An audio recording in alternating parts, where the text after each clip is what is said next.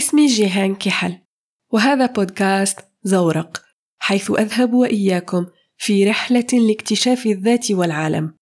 حلقة اليوم بعنوان عدو يريد بك خيرا.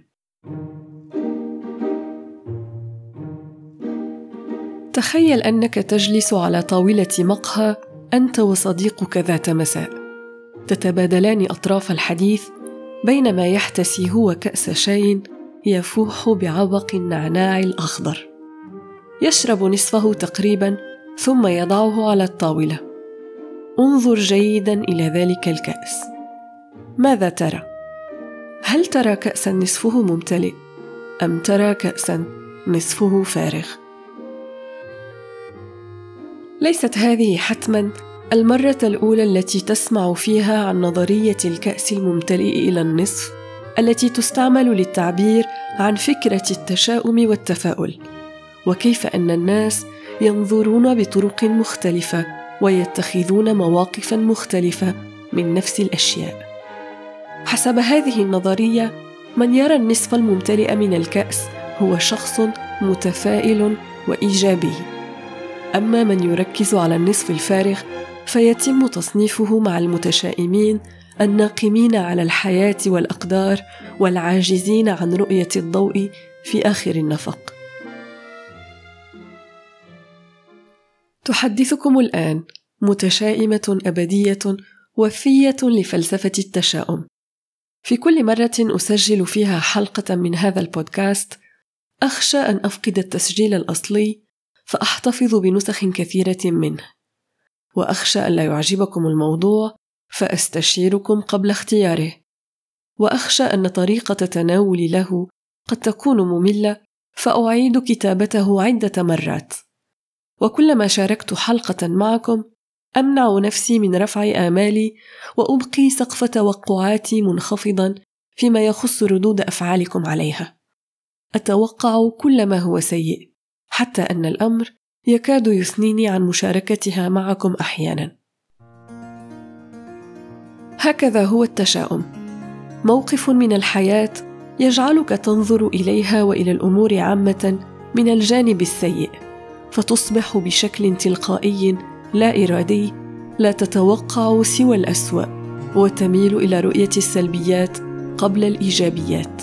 كأن عيونك عليها غشاوة تصور لك العالم بألوان قاتمة وقلبك يسيطر عليه قلق. وخوف دائمان يعطيانه قدرة خارقة على التنبؤ بالمصائب والمشاكل قبل حدوثها. يجعلك هذا تحتاط أكثر من غيرك تستعد وتحضر أكثر من غيرك تخطط أكثر تقلق أكثر تفكر أكثر وتستنزف طاقتك أكثر. ومع الأسف غالبا ما يعني هذا أنك تفعل وتنجز أقل.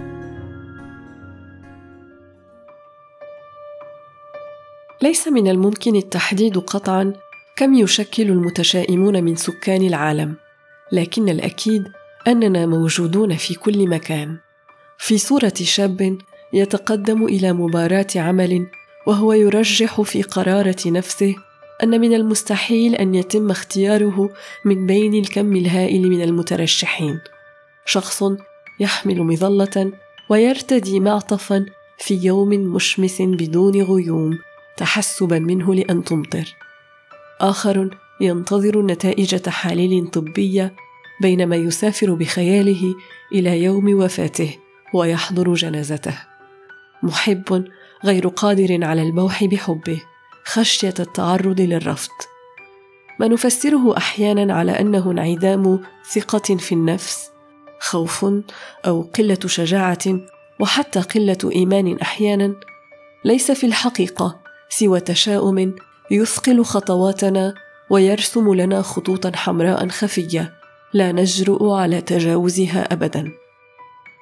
الشائع في وصف المتشائمين هو أنهم أشخاص سلبيون لكنهم في الحقيقة مجرد أشخاص رفعوا شعار الوقاية في الحياة. هم على الأغلب مكتشفون رائعون يتمتعون بحس ملاحظة دقيق ومصلحون جيدون لأنهم غالبا ما يتوقعون المشاكل قبل ظهورها. يفكرون في الحالات الاستثنائية حالات الطوارئ والخيارات الاحتياطية قبل المضي قدما في أي شيء. هم بحارة يحسبون ألف حساب ليوم تجري فيه الرياح بما لا تشتهي السفن. للتشاؤم سلبياته الكثيرة. لذلك دائما ما يتم تصويره على أنه عدو للإنسان. لكنه وإن كان عدوك فهو عدو يريد بك خيرا حيث يحضرك للأسوأ ويكفيك شر الصدمات والخيبات. يقول نيتشه أن التشاؤم هو المطرقة التي تهدم وتبني تهدم نظرتنا التفاؤلية السطحية للحياة وتوقعاتنا الإيجابية التي غالبا ما تدفعنا في النهاية إلى الخيبة والخذلان وتبني عوضا عنها قوة مقاومة تجعلنا نتحمل آلام الحياة. مهما بلغت من التشاؤم لن تكون أكثر تشاؤما من الفيلسوف الألماني آرثر شوبنهاور أشهر متشائم على مر التاريخ وواضع أولى لبنات مذهب التشاؤمية الفلسفية. كان شوبنهاور يرى في الحياة اليومية معاناة تتكرر يوما بعد يوم مثل أسطورة سيزيف الذي عاقبته الآلهة الأولمبية حين حكمت عليه بدحرجة صخرة إلى أعلى الجبل. ما أن تصل الصخرة إلى القمة حتى تتدحرج إلى الأسفل ليواصل دفعها إلى الأعلى في معاناة أبدية. كان شوبنهاور مثل سيزيف يرى في الحياة شرا مطلقا ويشبهها ببندول ساعة يتأرجح بشكل متواصل بين شيئين لا ثالث لهما الألم والملل. على رأس الذين تأثروا بفلسفة شوبنهاور وتشاؤمه الأديب الروماني الأصل سيوران الذي كان يرى أن الوجود مأساة كبرى وقد كان رده على سؤال هاملت الشهير to be or not to be أكون أو لا أكون؟ كان من الأفضل لك ألا توجد أصلا. ومن أقواله الشهيرة أيضا إذا حزنت مرة دون سبب فثق أنك كنت حزينا طيلة حياتك دون أن تعرف.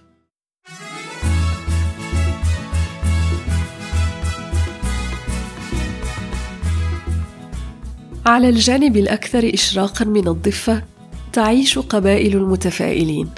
أتخيلهم أنا المتشائمة؟ اشخاصا هادئي الطباع ناعمي الملامح أعصابهم في ثلاجة يحلمون وهم مستيقظون.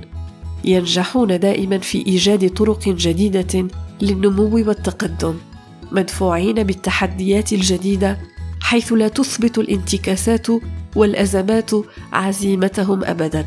يعتمد التفاؤل على ما قد يكون أكثر المواهب البشرية استثنائية. السفر الذهني. أي القدرة على السفر بمخيلتنا ذهابا وايابا عبر الزمان والمكان. من المفيد والضروري جدا أن نكون قادرين على تخيل أنفسنا سعداء في المستقبل حتى نستطيع التغلب على مصاعب الحياة. فالشيء الذي يؤثر حقا على سعادتنا ليس بالضرورة ما نفعله في الوقت الحالي ولكن ما نعتقد أنه سيحدث في المستقبل. فمثلا إذا كنت تخطط لرحلة سفر رائعة في نهاية هذا الأسبوع فسيؤثر ذلك على سعادتك اليوم. على الرغم من أنه احصائيا المتفائلون أشخاص أكثر سعادة ويعيشون أطول من المتشائمين إلا أنه ينظر إليهم أحيانا على أنهم سذج غير مدركين لكم البشاعة الموجودة في العالم. ويميلون أحيانا إلى الاستهتار والاستخفاف بالأمور فلا يفصل بين التفاؤل الحميد والاستخفاف المزمن بالمخاطر سوى شعره. في آخر المطاف بين التشاؤم والتفاؤل لا أعتقد أن هناك اختيار صائب واحد. الإنسان الذكي هو من يجمع بين الاثنين فالحياة مثل غابة جديرة بالاستكشاف. تحتاج التفاؤل لتكتشفها وتتعرف على خباياها وتجول زواياها. لكنك أيضا تحتاج إلى التشاؤم لتحتاط من الحيوانات المفترسة.